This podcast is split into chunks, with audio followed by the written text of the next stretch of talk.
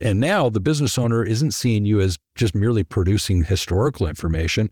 They're starting to realize that you're key for them to be able to plan their company, make decisions about cash flow, get the lines of credit they need to expand, open new stores, buy the competition. There's so many other things that they could be doing if they just could see the value of what we bring to the table as accounting professionals. You are listening to Australia's podcast for accountants, Tax Talks, the podcast to grow your firm. Welcome to episode 380 of Tax Talks. This is Heide Robson, and thank you to DocuSign for sponsoring this episode. So, today is the last episode about the nine principles of profitable accounting practices and businesses. Principles are universal, they apply to all businesses, to ours, as well as our clients and everybody else. In the past episodes, we covered the three principles of marketing and the three principles of production. Today, let's talk about accounting. Here's Roger Knecht of the Universal Accounting Center in Utah.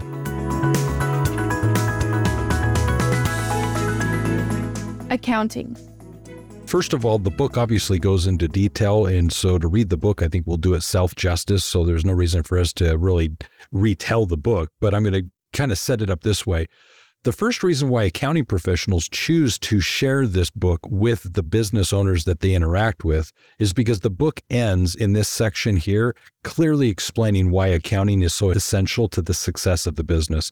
This is where, as accounting professionals, we shine. This is where the business owner comes to learn that there are short term, mid-term, and long terms needs on their part that they have for what the accounting professional can, uh, can deliver. So I believe it's very important that you understand that the book is intentionally written for the business owner to end realizing they to be successful need to work with a competent accounting professional. So that sets the stage, I think, well for this discussion. Now, to the accounting professional, what I'd like to emphasize, and this is something that I'm actually addressing in a book that I've written that's being published this year, is that there are six essential services that we can and should be providing as a profession to our clients. Now, whether or not you as a firm, as a business, are offering all six of these services is for you to decide, but all six of these are essential to the success of the business owner. I break them up into three categories, and it's very simple it's bookkeeping and accounting services, tax planning and preparation services, and the third is CFO and advisory services.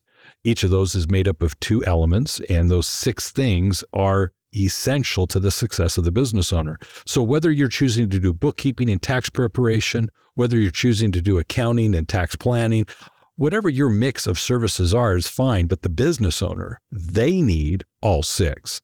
And so as we get into this section of the book, there are three key elements that are necessary for that business to be profitable. But when we as accounting professionals realize that we have very distinct, specific services that we should be offering, that I think helps complement our conversation that we're about to have. Do you mind if I just drill deeper into those six elements just quickly? Yeah. So the first group is bookkeeping and accounting, and there are two elements in it. I assume the two elements are bookkeeping and accounting, correct? Yes, those are the two elements. And they're very distinct and I think too often misunderstood, both by the accounting profession and by the business owner. If you talk to an accountant and you talk to a business owner, how they each decide to define bookkeeping define accounting, they'll each differ, and that's the that's the unfortunate situation here. We've got to be much more deliberate in explaining when we say we offer bookkeeping services, what that entails, and the business owner needs to have clear what they're paying for as it relates to bookkeeping services. The same is very true for accounting. What is accounting? What is that from an accounting point of view, and what is that from a business owner's point of view? And they're very specific services, but too often I think in the accounting profession we muddy the water and we're not clear and specific specific, and that's very unfortunate. Can you tell me in your words how bookkeeping and accounting are different? I'm not Easy. disputing that they are different, but tell me Easy. how they are different. Very easy and unfortunate. I, I am sad to say not everyone can say what I'm about to tell you. Bookkeeping is clearly the compliance. It's everything that you're doing to record the transactions and prepare for the client the financial reports, the P&L, the balance sheet, the cash flow statement, period. The bookkeeper, they basically are preparing for the client, the business owner, those reports on a regular basis, in my opinion, on a monthly basis, no less than every quarter. That is bookkeeping. Bookkeeping is being meticulous with all the transactions, providing a very accurate report for the business owner to run their business. That's bookkeeping. Accounting is hugely different. Accounting is taking the time, the effort to actually now analyze and interpret that information. It's taking the, the time to compare last month to the previous month's financials. It's taking last month and comparing it to the same month last year. It's taking last quarter and comparing it to the previous quarter. It's taking last quarter and comparing it to the same quarter the previous year. And you're looking for relationships. You're looking for what's changed. You're looking at let's say ratios. What's the current ratio of the business? What's the EBITDA of the business? And communicating that to the client, helping the client understand what are liquidity ratios? What are, let's say, uh, what's the relationship between cost of goods versus gross revenue? What's the relationship between gross revenue and advertising, gross revenue and payroll? Those percentages, how do they compare months over months, quarter over quarter? That's a whole narrative that the bookkeeper isn't doing or, or doesn't need to do. That's the accounting role of the business. And the accountant is needing needing to take that information now and articulate in a very simple way what that information is saying to the business owner so that they can use the information. The business owner should see their accountant as an interpreter. Accounting is the language of business. It is the role of the accountant to now interpret that information for the business owner, translate it so that it's now useful for them to make informed business decisions.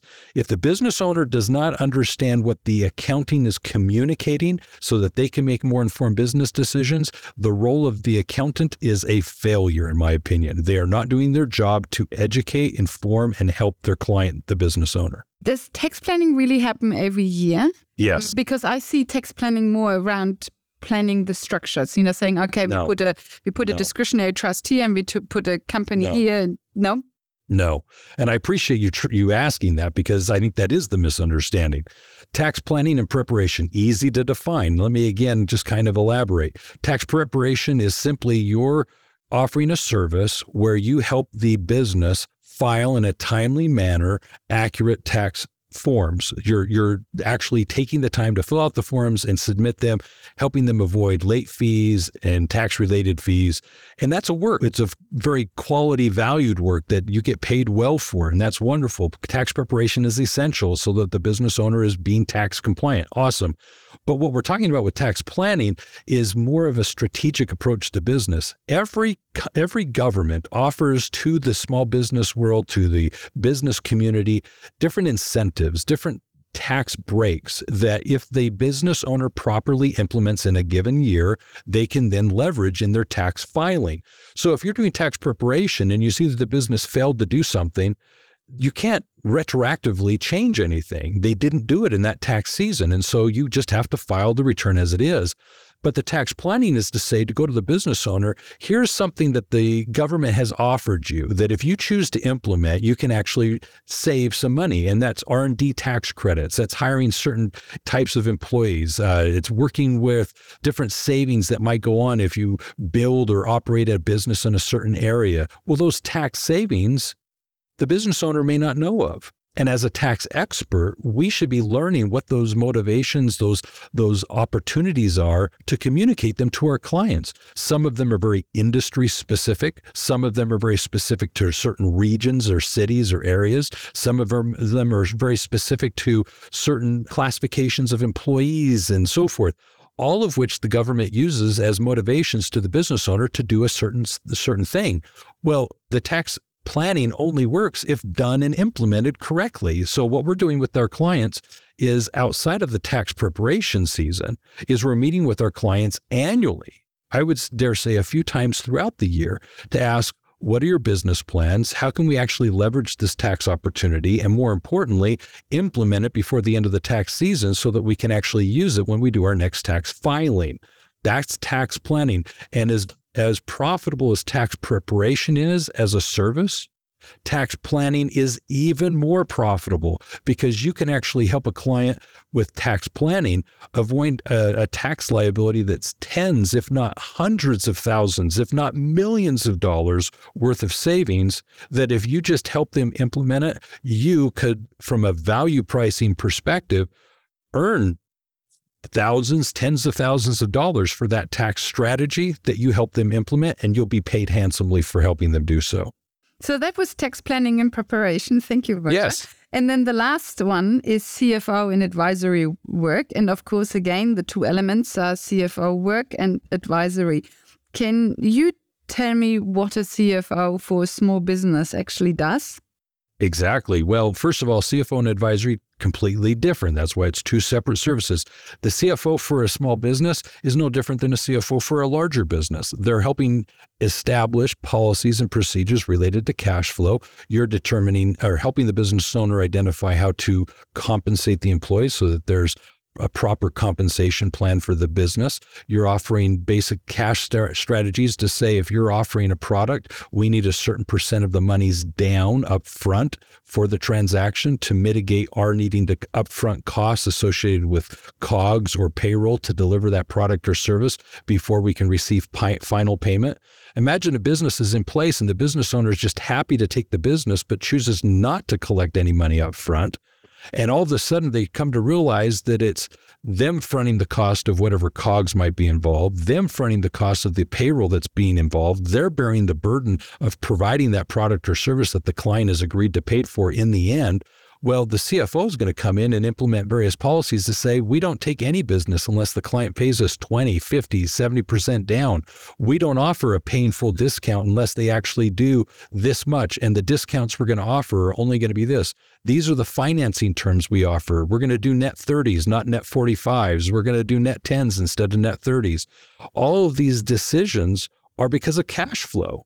Cash flow is very essential to the business's success. Too often, business owners struggle because of their cash flow situation, not because they're not selling. They just don't have the monies to pay for the product, the vendors, the payroll.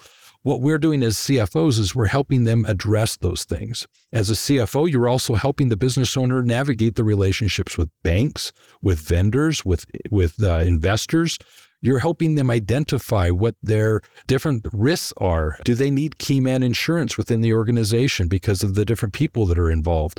There's so many decisions at the CFO level of the organizations that are policy oriented to the success of that client that they as a business owner they may not be aware of but as a CFO you stepping in and helping them make these procedural decisions can be hugely important to the success of that client and that's more than a bookkeeper that's more than an accountant that's literally coming in and, and stepping into the role as a CFO. You're helping them with the banks, lines of credit, getting business loans. You're helping them with their investors, how they're allocating shares, assessing the valuation of those shares, uh, paying out dividends. These are all the CFO type things that the client needs help with. And advisory? Advisory is going beyond the traditional accounting scope of things. Like I've mentioned, bookkeeping, accounting, CFO.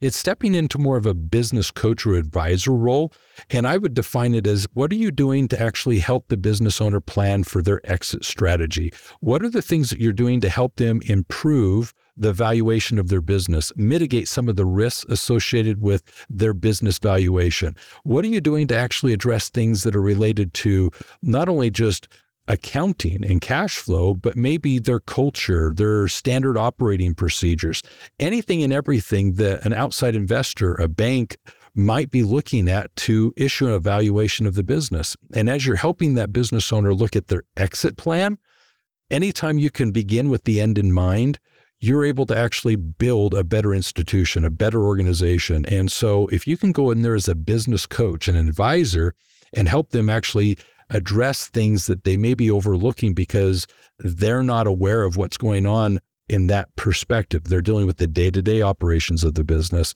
You, as a business advisor, can help them identify things that they can be working on as the owner of the company that literally improve the valuation of their business. That's huge.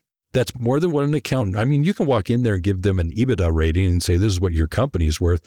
But what can we do to move that needle and actually increase the valuation of the company? Well, in our organization, we speak of what are called eight drivers that determine the value of the business. Well, of these eight drivers, only one of them is a financial driver. All the seven others are things outside of that accounting scope. But as a business advisor, you could work with them over the course of 12, 18, 24 months to address those areas of their business as their advisor. And at the end of the day, they will build an organization, a business that they're proud of, that's self sustaining, that works autonomous from the business owner, has worth and value, and they can start considering what their exit plan is. So these were the six essential services that every business needs.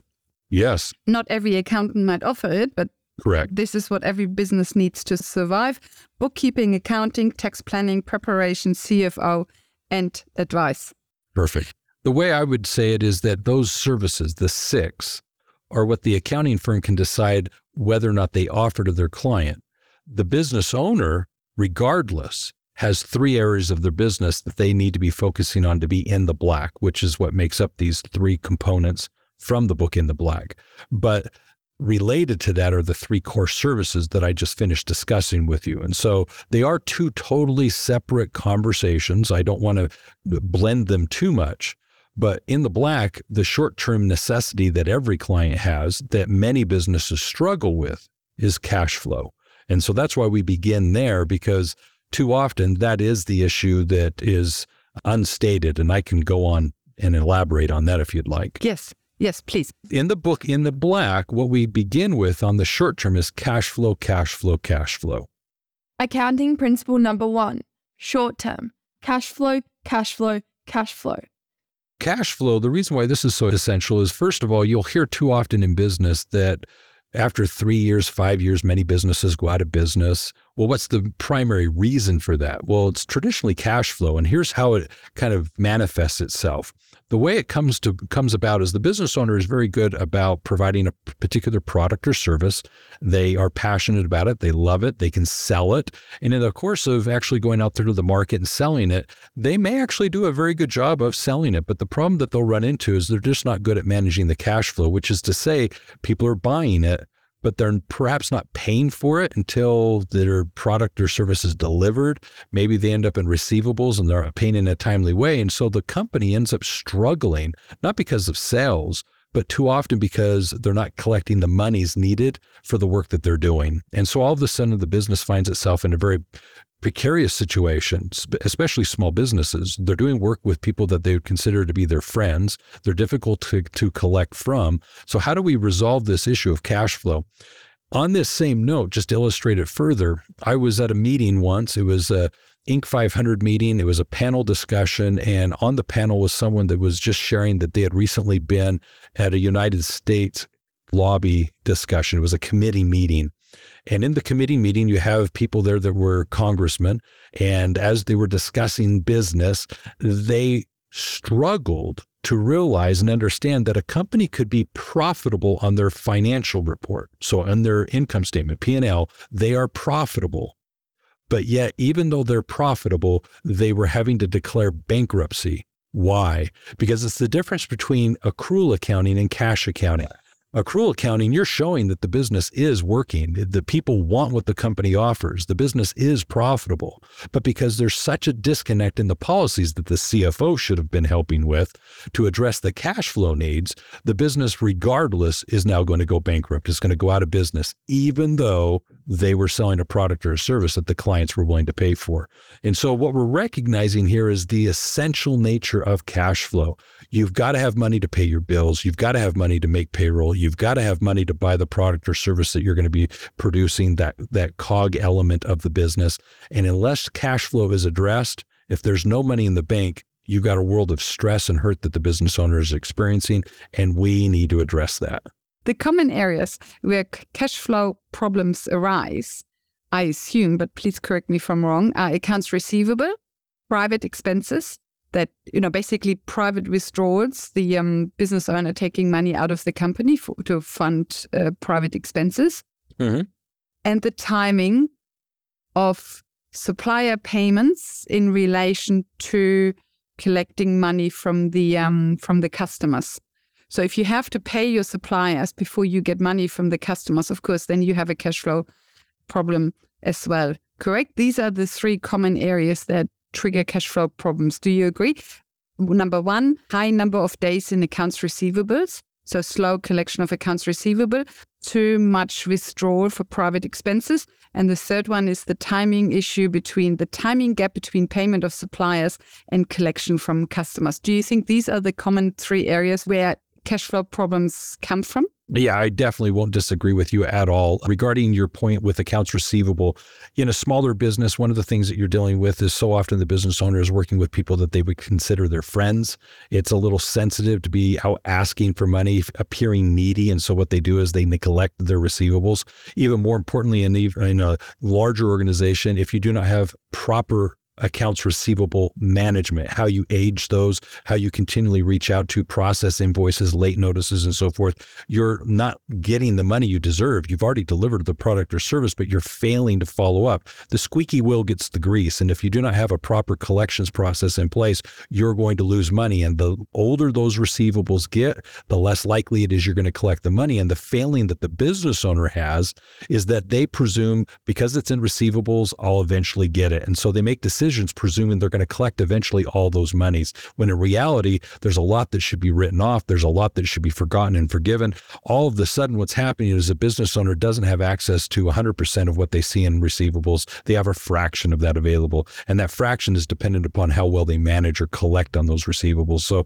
first point, very good. The second, personal, intermingling personal funds, couldn't agree with you more. The smaller the organization, the more likely it is that the owner sees them their their business and their finances as the same. And so what they happen to do is they take out money to make a car payment. They take out money to take the family to the movies. They take out money to go buy pizza. They take out money to pay for their Netflix sub- subscription. Whatever the excuse is, they see it as their money, the petty cash and so forth. And so what's happening is really to run the business, the funds are intermingled to the point that you can't clearly see what the expenses are to actually run the business. And so we've got to educate our business owners to help them realize the business is a self-sustaining living living entity that is autonomous from you.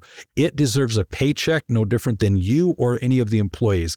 It needs its own money to pay its bills. And so, what you can do is educate the business owner to realize that you get a paycheck for a reason you get paid. And if it's not enough, shame on you. Live within your means. The business gets paid. It has money. It's got to pay its bills, keep the two separate. And we struggle as accounting professionals to educate them and help them distinguish between the two. But that's a huge challenge. I agree with you on that. The third that you pointed out is paying vendors. Just because you get an invoice in the mail, mail does not mean you need to pay it. Just because you got an email that says you owe money doesn't mean you need to pay it. Sit on those things, manage your payables all of a sudden with your payables, you can dictate when it is you're going to pay money. And honestly, to reach out to somebody and say, I don't have the money, I'll pay you next week, or not, you don't even have to say I don't have the money, but to say, hey, by the way, I got your your invoice, I'll be processing that next week, next month just giving them a heads up, you know, by the way, I, I, can't pay it this month. Could you waive that late fee and I'll just, I'll get that taken care of next Wednesday.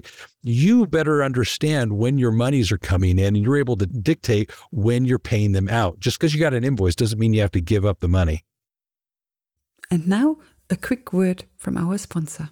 When it comes to tax talks, I'm no podcaster, but I am an accountant.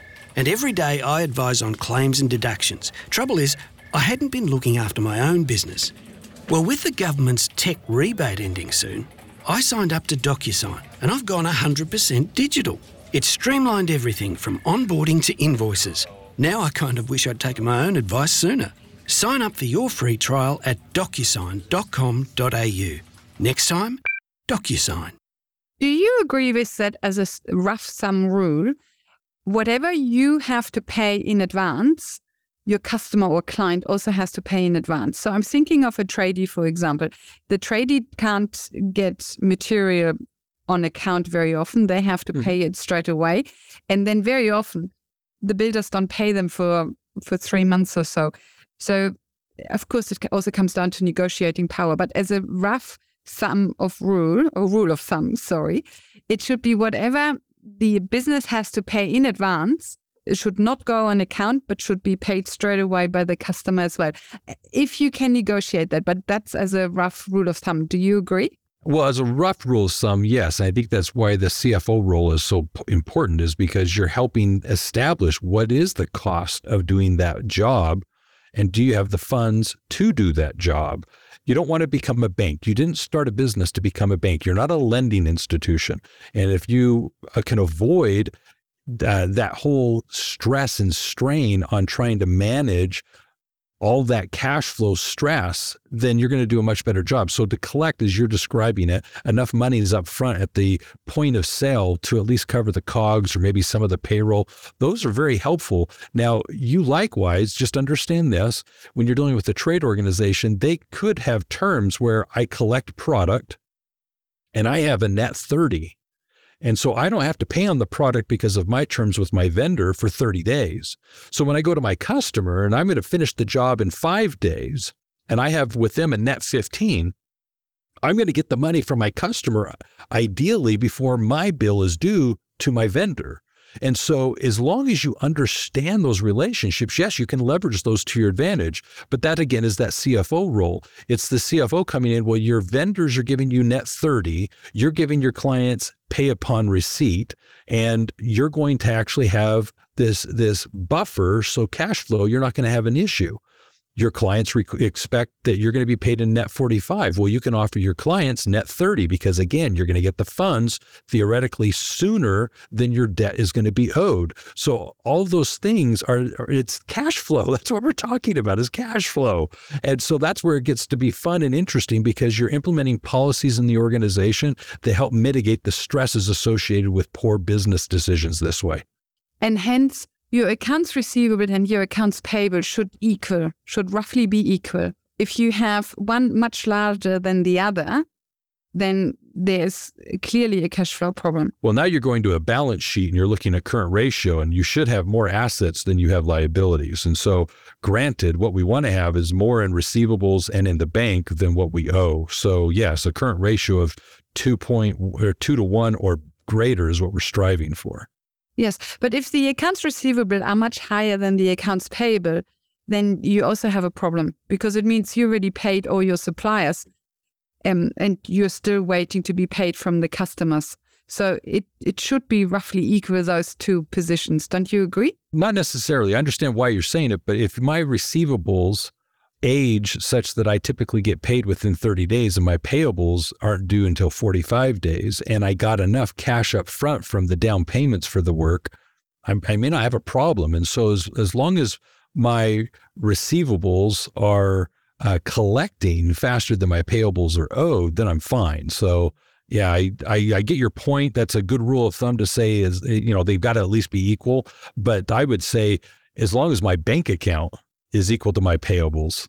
I'm happy at that point because I know I've got the cash and the receivables can be as large as they need as long as I'm on top of them because I at least have the cash to pay my liabilities. And you're right, because also, of course, the receivables include a profit margin, which the payables don't. Let's say you only had one project and then, of course, and it had a, let's say, 100% profit margin, then, of course, for some time, the receivables would be twice the size of the payables yes. and that would still be fine. So it's actually not so much the size, it's it's the days, it's the payment terms, how quickly each of them get get fed. Yes, yes. Yeah, and so this is the fun stuff. This is the accounting and the CFO level stuff that I think is fun. It's getting in and understanding those relationships and deciding what are the policies and terms that we're going to be working with as a business. And these are the things that you can advise your client on and this is the insight that they're willing to pay for. Uh, the only thing I would add is regarding cash flow, cash flow, cash flow, cash flow is there is a book called Red to Black where we specifically go in and address how to take a business that is in the red and turn them to being in the black applying very specific principles that we can leverage as accounting professionals to help them actually transition their business using kind of that CFO strategy of what policies and procedures need to change in the organization so that we have a profitable business model. It's the business model that's oftentimes failing when the company is continually in the red. We're, we're just not running it correctly. If we can change some of the policies and decisions going on, those can then directly impact the bottom line, thus allowing us to be in the black. And so that's what I'd like to end with on cash flow, cash flow, cash flow. Actually, do you mind if I just very quickly touch on this this second book you have written, which is called From Red to Black in 30 Days? And it's in 30 days because it's six weeks at five business days makes 30 days. I think the model you use in that is very straightforward and it's it, it feels natural and obvious and that's why it's actually also very good because i think whatever feels natural and obvious is you're a lot more likely to then also do and mm-hmm. so the model is basically just in six steps and it starts with assessing the situation. Of course, you can't solve a problem unless you know what it is. So it starts with assessing the situation. Mm-hmm. And then planning how you're going to turn this around, and then ba- and then number three is cash flow, and then number four and five are very obvious: reducing expenses and increasing revenue. And then number six is basically just ongoing monitoring of the situation so you don't fall back into old bad habits. So mm-hmm. it feels like a very straightforward model. Of course, the crux is in the detail in actually doing it because, of course, it's always much easier to have a model than to actually do it. Do you agree? I do. And what you just shared is referred to as the universal turnaround model. It is a six week process. And in a very dire situation, you can meet with the client weekly and implement this. But you did address a, a very true statement. One, regardless of the ease of identifying all these things, it is the implementation. The devil's in the details. And so, what we're going to do is we're going to be leaning on the business owner to I mean, we'll clearly point these things out, but they've got to actually implement. They've got to make the hard decisions. In the case of turning things around when it comes to like week four, reducing expenses, it's maybe letting go of an employee. It's possibly severing a, a relationship with a certain vendor. It's, you know, ending a contract. It's uh, just a, a, variety of of decisions that need to be made. And when it comes to increasing revenue, there's some big decisions that need to go on there that could involve maybe price increases or sales or something that can generate cash flow that we're looking for in the business to pay some of the liabilities. So, yeah, there's there's definitely some easy steps that we teach in that principle or in that book, but I will point out that as easy as they are, it's the implementation that matters. So that's what we're trying to strive for all these steps, this kind of coming in like a fire engine and trying to put out the fire, that really sits in the um, cash flow, cash flow, cash flow, because cash flow, you, your cash flow segment is short term. And that's really when, when the business is hitting the wall, that's really where the turnaround happens. Hence, this universal turnaround model really sits within this cash flow module, correct? It does. I mean, it's it's beginning with the understanding that the company is in the red and that if something doesn't change, they're continually each month going deeper and deeper into, into debt. And so we have to address and turn this around. So, how do we quickly revive this company and bring them to being in the black? And so, Red to Black is a how to guide for accounting professionals to turn the business around. And it's a step by step process. You shared the turnaround business model. That's literally a turnaround model that an accounting professional can use with their client. And step by step, we break out how to actually follow those steps and uh, implement it with a client. So, I think in this first step of in the black, cash flow, cash flow, cash flow, very evident. You'll I I've had conversations with business owners where before meeting with them, they are very comfortable putting on this persona as if business is well, things are good, sales are great.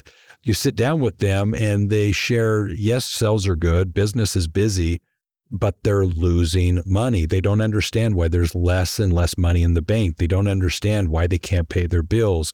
And they're dealing with stresses that they can't otherwise explain. And so, what we're doing is we're coming in, and now that they're in a safe environment, now that they're willing and able to open up to us, they're going to reveal that I, I'm working hard. You know, business is growing, but the more I sell, the less I have. I don't understand this. Why, you know, why is this so hard? And that's what we're able to do is get in and address different things that are going on in the business that are negatively impacting cash flow. And red to black helps us do that. Perfect. So this was the short term action step for accounting. So now we come to the medium term. Know your business. Accounting principle number two medium term.